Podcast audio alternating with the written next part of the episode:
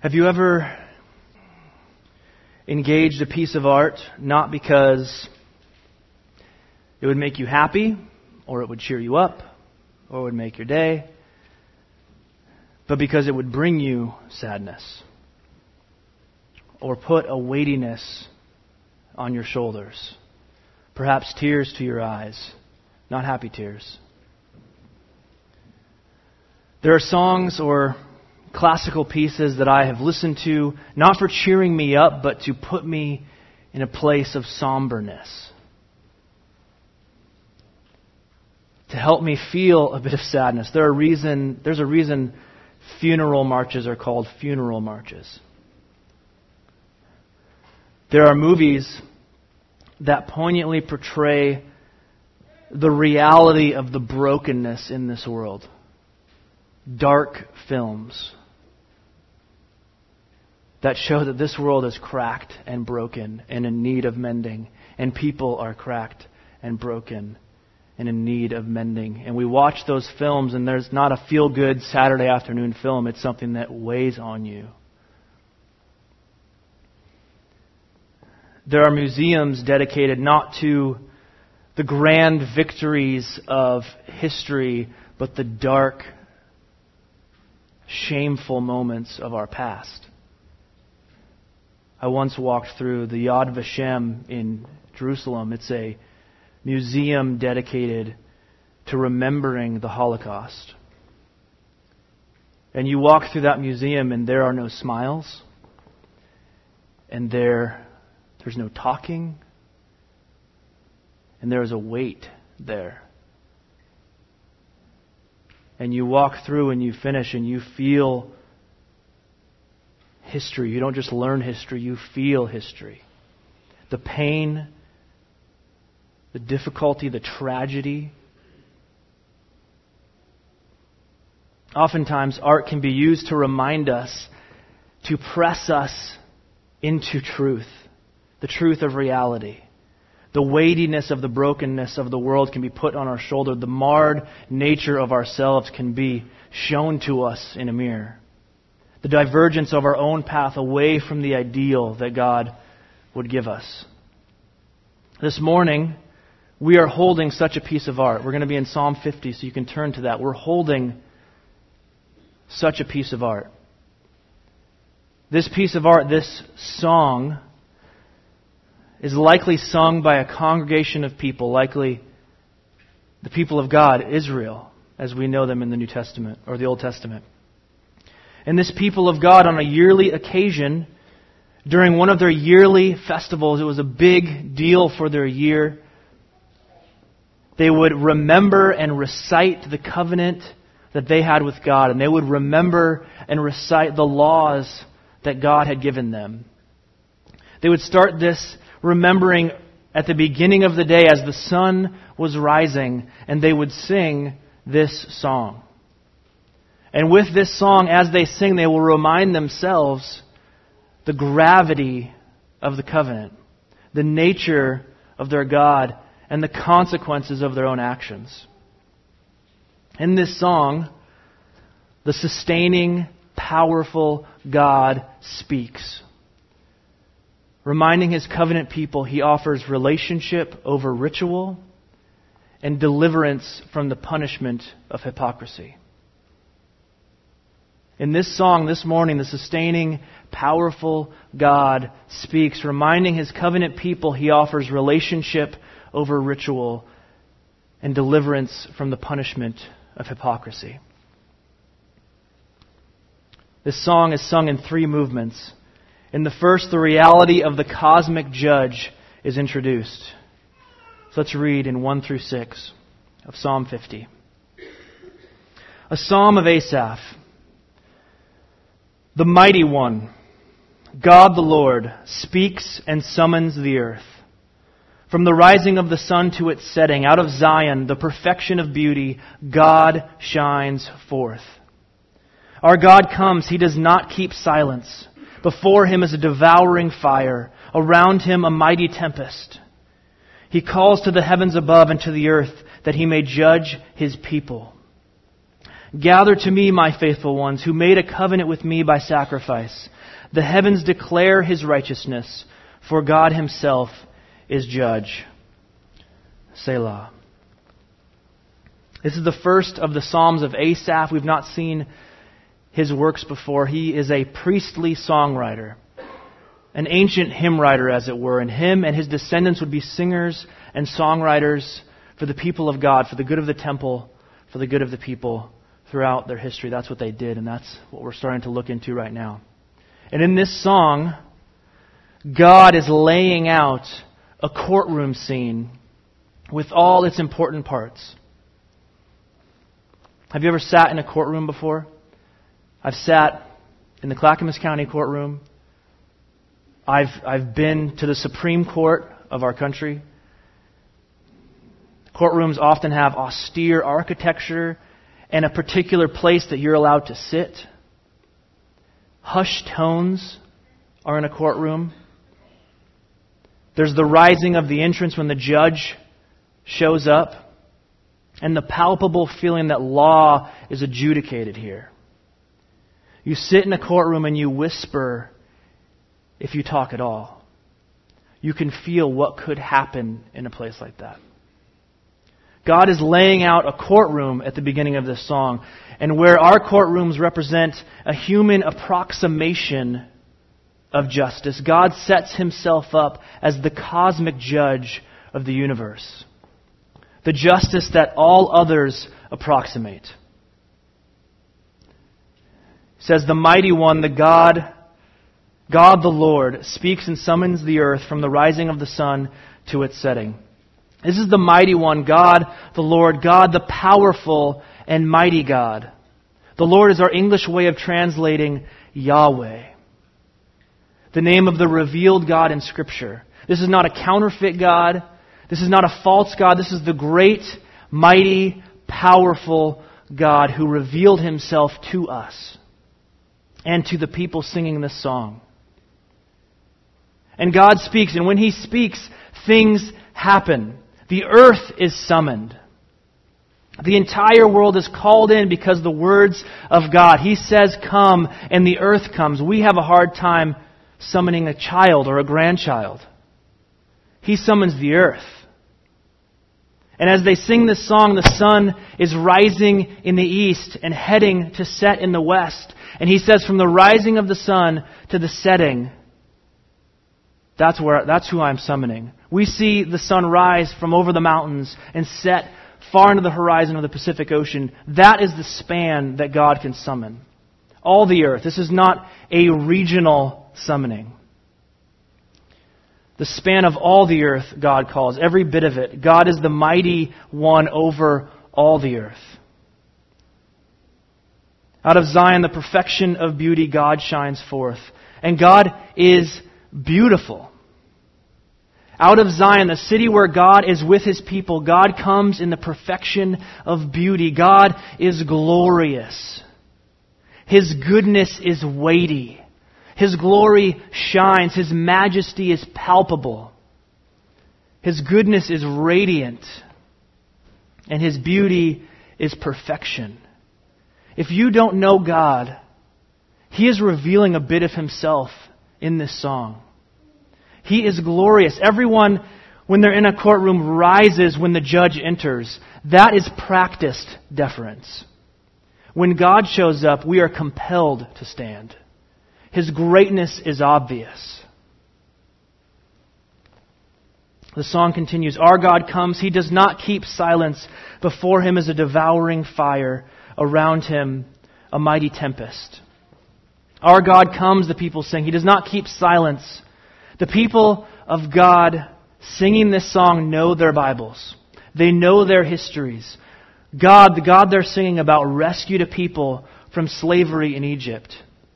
He brought them out of slavery and he took them to a great mountain. And on the way, he led them by a pillar of fire. And when they got to the mountain, there was a great tempest, a violent storm. And God dwelled on the mountain and the fire was there, and God was there, and the storm was raging around, and the people felt the intensity, the awesomeness of God. the mighty one. This is not like the gods of Egypt, the weak gods, the counterfeit gods, the gods who were defeated by this God, by this Yahweh.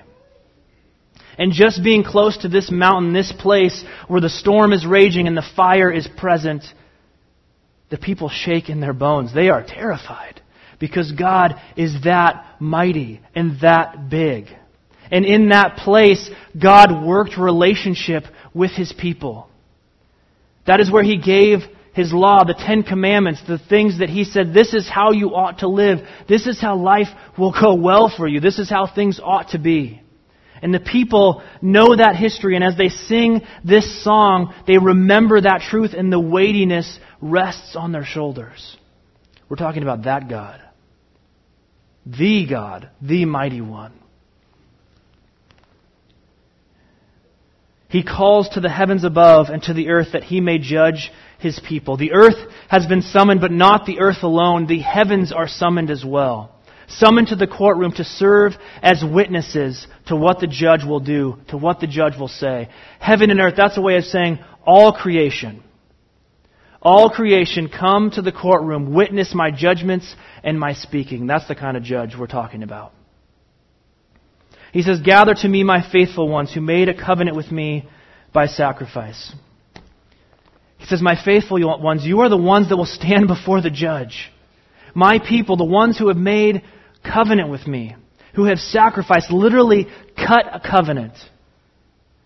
Our relationship is forged in blood. That's what that means. We are in a, in a squeamish culture when we talk about sacrificing or blood or death. But nothing speaks to the seriousness of relationship like death. To give a sacrifice of an animal is to be serious to the point of death about a promise. May it be to me, and they point at an animal, if I do not fulfill my word. That's how serious I am about this relationship. His people have sacrificed for a covenant with God. They propose to be serious weighty about their relationship with God. And they are singing the song and they are remembering. And God says, Gather to me. The heavens declare his righteousness, for God himself is judge. Selah. The heavens, the place where God dwells, declares that God is righteous. God is a good and right judge. God can decree the right thing in the right way at the right time and in the right amount. His word and judgment, His wisdom and integrity are steadfast. God Himself is judge. This is not a human approximation or a fake God setting Himself up over a people. This is God, the creator of the universe God. The God who can summon heaven and earth. This is not the modified or moderated God that fits into your box of comfortable truth. He is powerful, mighty, cosmically relevant, eternally present, aware of you and your actions. Righteous, storm around him, fire before him, calling the heavens and earth to court, God and judge of the universe. That is the God we see. He himself is God. He himself is judge. Selah, be silent. Now is the time for the judge to speak. That is the God who now holds court. And it is that God who will bring his ruling in the second movement of this song, where, he, where we see the indictment and the warning to ritualistic believers. In 7 through 15, let's read. And God says, Hear, O my people, and I will speak, O Israel. I will testify against you. I am God, your God. Not for your sacrifices do I rebuke you. Your burnt offerings are continually before me. I will not accept a bull from your house or goats from your folds, for every beast of the forest is mine. The cattle on a thousand hills. I know all the birds of the hills, and all that moves in the field is mine.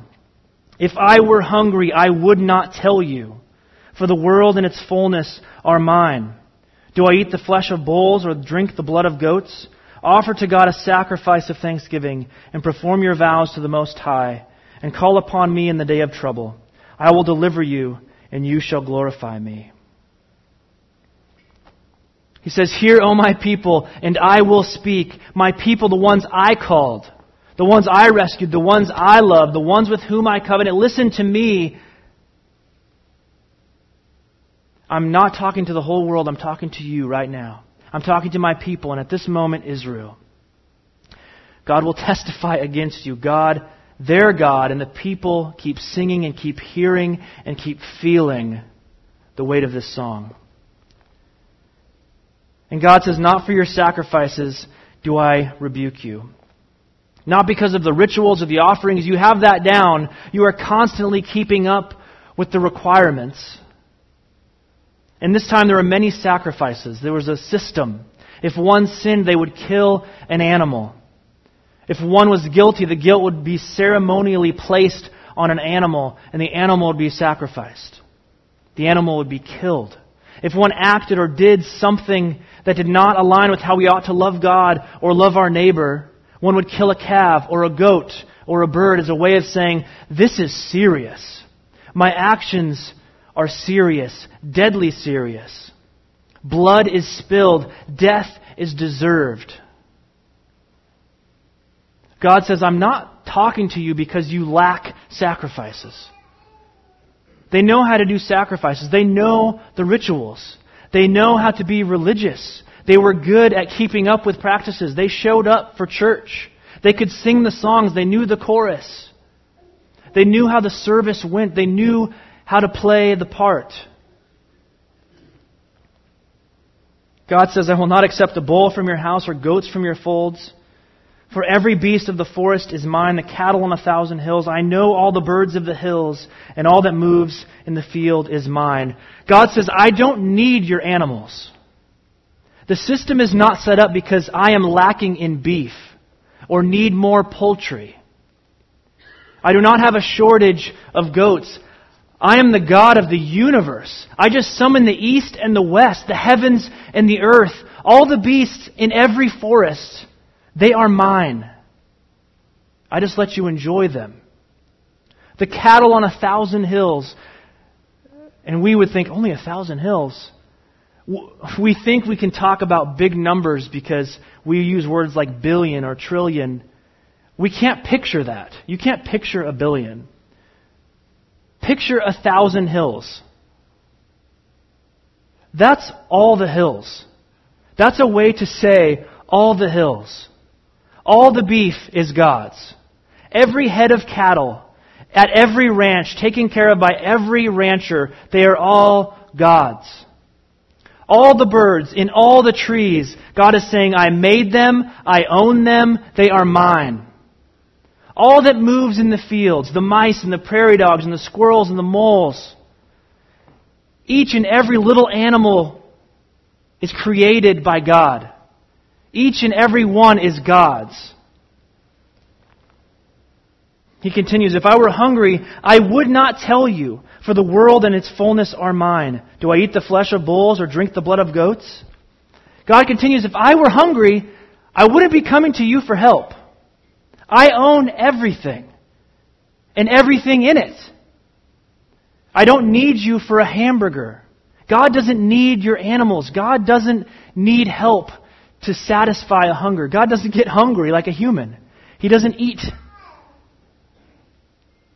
God does not need your stuff, Israel, this song is saying.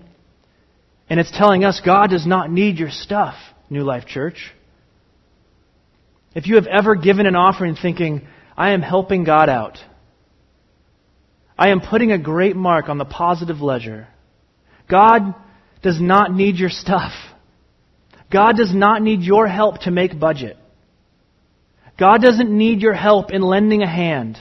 Everything that we touch and use and consume and enjoy, every bit of it is God's. He created it, He sustains it, and He hands it out for people to steward, for people to take care of. He does not need your stuff. It's His stuff. God does not need your bulls or your goats. He does not need your tithe or your service. He wants you. He wants relationship with you. He wants to be with you and you to be with Him. He continues, offer to God a sacrifice of thanksgiving and perform your vows to the Most High and call upon me in the day of trouble. I will deliver you and you shall glorify me. God continues in this warning in his judgment. He says, Walk this way, people.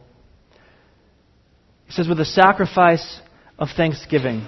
A sacrifice of thanksgiving is something different. There is something, as you walk in life, there's something you notice that God has given you, that God has done. You see God's work in your life, and you say, I want to give, I want to give something of, in thankfulness to God. And in this old system where a sin or a guilt offering was given to the temple system, and now I'm, I'm detached from it, I'm not involved anymore.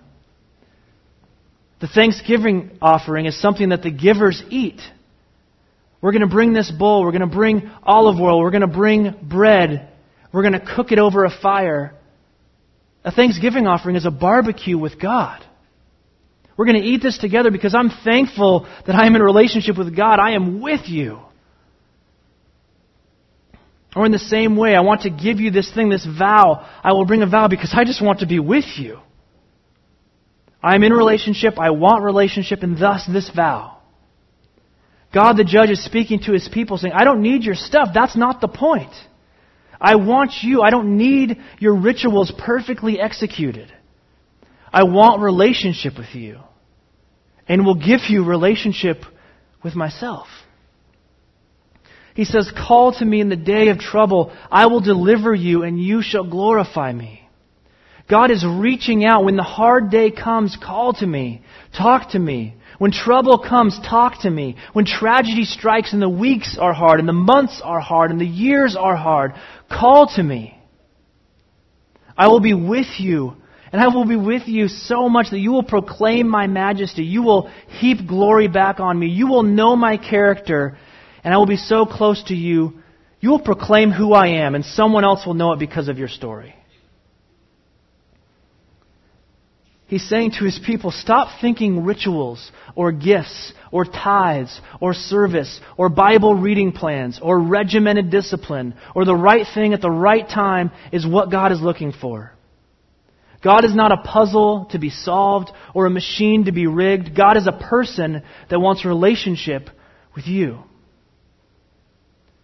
And when you are in the day of trouble, don't think about what you can give God to gain support. Ask Him for help. He wants a relationship with you.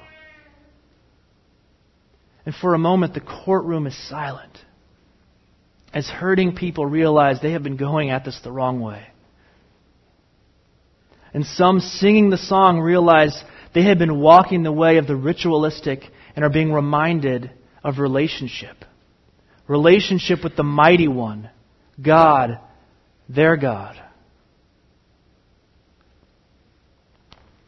And the song turns to a different set of people in the third movement, where we have the indictment and the warning to the hypocrites. In verse 16, but to the wicked God says, What right have you to recite my statutes? Or take my covenant on your lips. For you hate discipline, and you cast my words behind you. If you see a thief, you are pleased with him, and you keep company with adulterers. You give your mouth free rein for evil, and your tongue frames deceit. You sit and speak against your brother. You slander your own mother's son. These things you have done, and I have been silent. You thought that I was one like yourself, but now I rebuke you and lay the charge before you.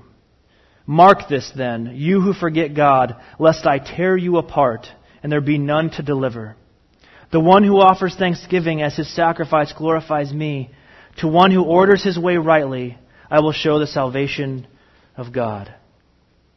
I think that God is here turning to his people that are not being ritualistic and religious, but instead are simply evil, simply wicked. This is the day they renew the covenant. They speak the relational promises with God. They rehearse and remind themselves of the law. God is watching them speak the lines and saying, Who do you think you are?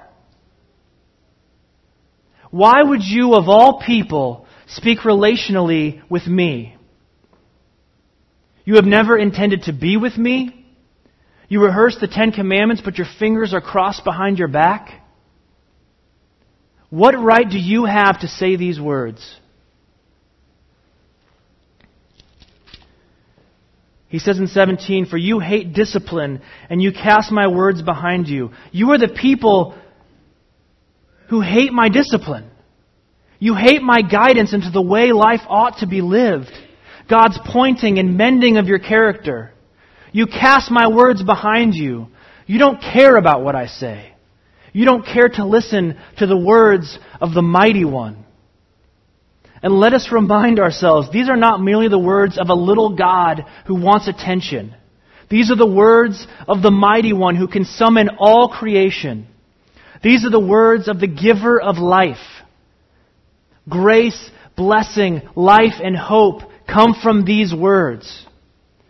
And they hear them and they don't give a care. Maybe some of you hear them and don't give a care. He says, If you see a thief, you are pleased with him. You keep company with adulterers. He says, You like the thief, the one who steals and tricks and robs and hurts. You call him buddy. You call him pal. You applaud what he does when he cheats his neighbor and steals the provision of another.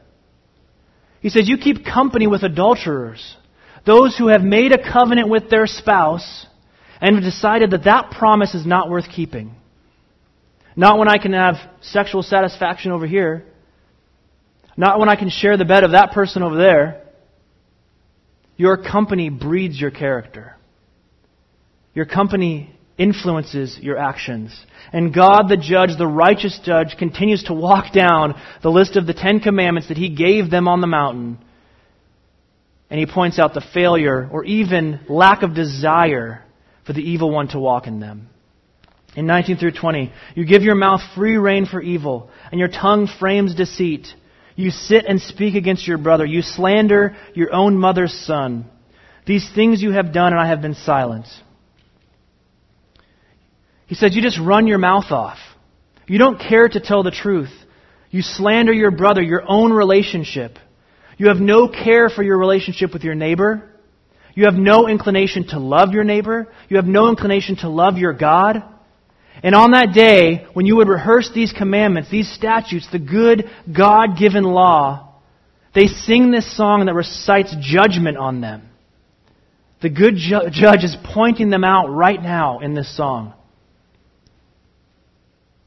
Perhaps you are sitting here right now and you are being pointed to. You have been doing this religion thing as a game. There is no relationship. You know the right words, but really your fingers are crossed behind your back. You know the company you keep. You know the words you revel in. And God says, These things you have done, and I have been silent. You thought that I was one like yourself, but now I rebuke you and lay the charge before you. God says, I can see you. And I have been silent for a time. I have been silent for a moment, but not anymore. You thought I was one like yourself. I think that many discount or disregard God because they picture him to be just a big version of themselves. Imperfect, impetuous, not powerful, and thus frustratable, unable to be angry without being vindictive, unable to couple justice and goodness righteousness, and love. God says, I am not like you. I am not evil. I am not small. I am not forgetful or short sighted in my decisions. I do not allow justice to be thwarted or the rebel to go unpunished. I am not afraid of righteous confrontations. I do not let evil stand. And the song continues and heaps the weight of judgment on the singers as God is not silent. And the song proclaims to them, Now, wicked one, I rebuke you and lay the charge before you. The gavel is about to fall. And here now, God is using this song for us to heap the weight of judgment as God is not silent. Now, wicked one, I rebuke you and lay the charge before you. The gavel is about to fall. And God says, Mark this then, you who forget God, lest I tear you apart, and there be none to deliver. He says, Mark this. This is your time to listen. The courtroom is silent. Fear is in the air. You have forgot God in the past. Do not forget now. God is the judge and the executor of justice wicked rebel who continues to defy God, the God who is warning you right now, if you do not mark his words, he will tear you apart. This is the God who calls the heavens and the earth to bear witness. This is the mighty one. Should you mockingly recite his words or let your actions fly in his face? Should you set yourself up against him? Should you spurn relationship and continue to choose the path of a rebel? He will rip you apart until there is nothing left to put back together. God will not suffer the wicked. God will not suffer your rebellion. God will halt rebellion. God will thwart wickedness. God will stop evil, all of it.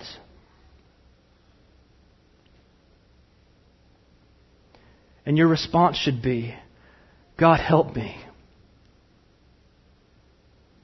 I have been ambivalent about my wickedness. God, help me. I have scorned your name and your statutes, your good ways of living. God, help me. I keep company with evil ones because I am evil. God, help me. And salvation from a wrathful God comes from the same delivering God. He says in 23, The one who offers thanksgiving as his sacrifice glorifies me. To one who orders his way rightly, I will show the salvation of God. It comes back to relationship. Where there is relationship with God, there is salvation of God. They sang the song to feel the gravitas of the greatness of God. They sang the song to shake them loose from religious practice and point them to relationship with God. They sang the song to slap themselves in the face and say, if you are walking as an evil man, as an evil woman, run to God lest he tear you apart. Run to God lest he kill your rebel soul. We need this song to shake us awake and remind us our God is the mighty one. To remind us that we fall into thinking my practice is what makes me pleasing to God. To remind us that God does not suffer rebels. Even though all around us we would be told that God is weak and compromising and not willing to deal with evil finally, God cannot see me or God doesn't care or it's really not that big a deal. God will deal finally and rightly with evil. God is strong and right and powerful. Salvation from a wrathful God comes from the same delivering God. God is the same yesterday, today, and forever. And as God revealed himself in Psalm 50 as the mighty one, he reveals himself mighty in the servant nature of the God man Jesus. Hebrews expounds on this truth in Hebrews 13, verse 10. The writer says, We have an altar from which those who serve the tent have no right to eat. He's pointing back to the old system. They have no right to eat this way. For the bodies of those animals whose blood is brought into the holy places by the high priest as a sacrifice for sin are burned outside the camp. So Jesus also suffered outside the gate in order to sanctify the people through his own blood. Therefore, let us go to him, go to Jesus, outside the camp, and bear the reproach he endured. For here we have no lasting city, but we seek the city that is to come.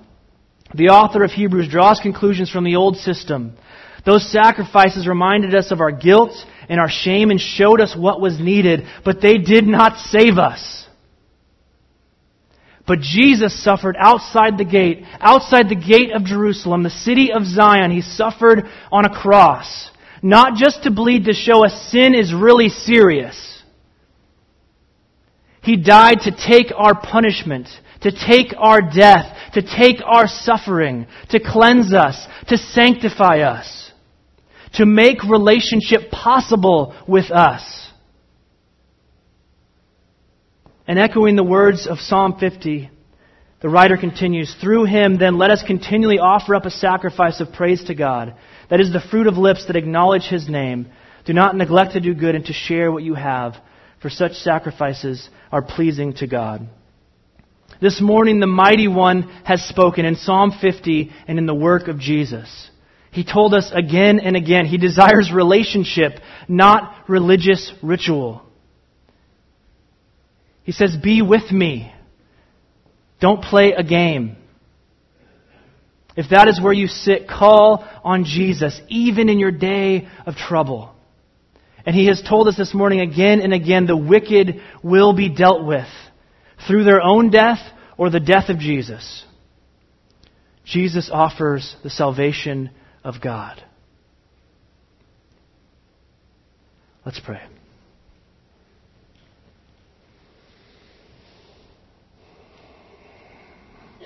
Lord, this is heavy truth. But heavy is not bad. It's just heavy because we don't remind ourselves of this often. God, you are the mighty one. You can summon all creation to stand before you and listen to you. And you are the God that wants relationship with us. That is incredible. God, we're, we're good at religion in this room. We've practiced that for a long time, and we are good at putting pieces together that we think just the right way to act. But God, you want relationship with us. Help us see that. Help us joy in that. And God, there's a, there are a bunch of rebels. And you will deal with rebels the way rebels ought to be dealt with. Turn our hearts toward you if we are running away from you. Lord, if there are friends in this room that are running away and have been running away and have just been faking it for a long time, grab them with this song and show them to run to you or you will tear them apart. You will not allow evil to remain. God, I thank you that you remedied the problem. You decided to deal with evil and you did it through your own death. That is incredible and awesome. Help us cling to that with all that we are. Let this weightiness help us run to the cross and align that with our hearts as we sing. Amen.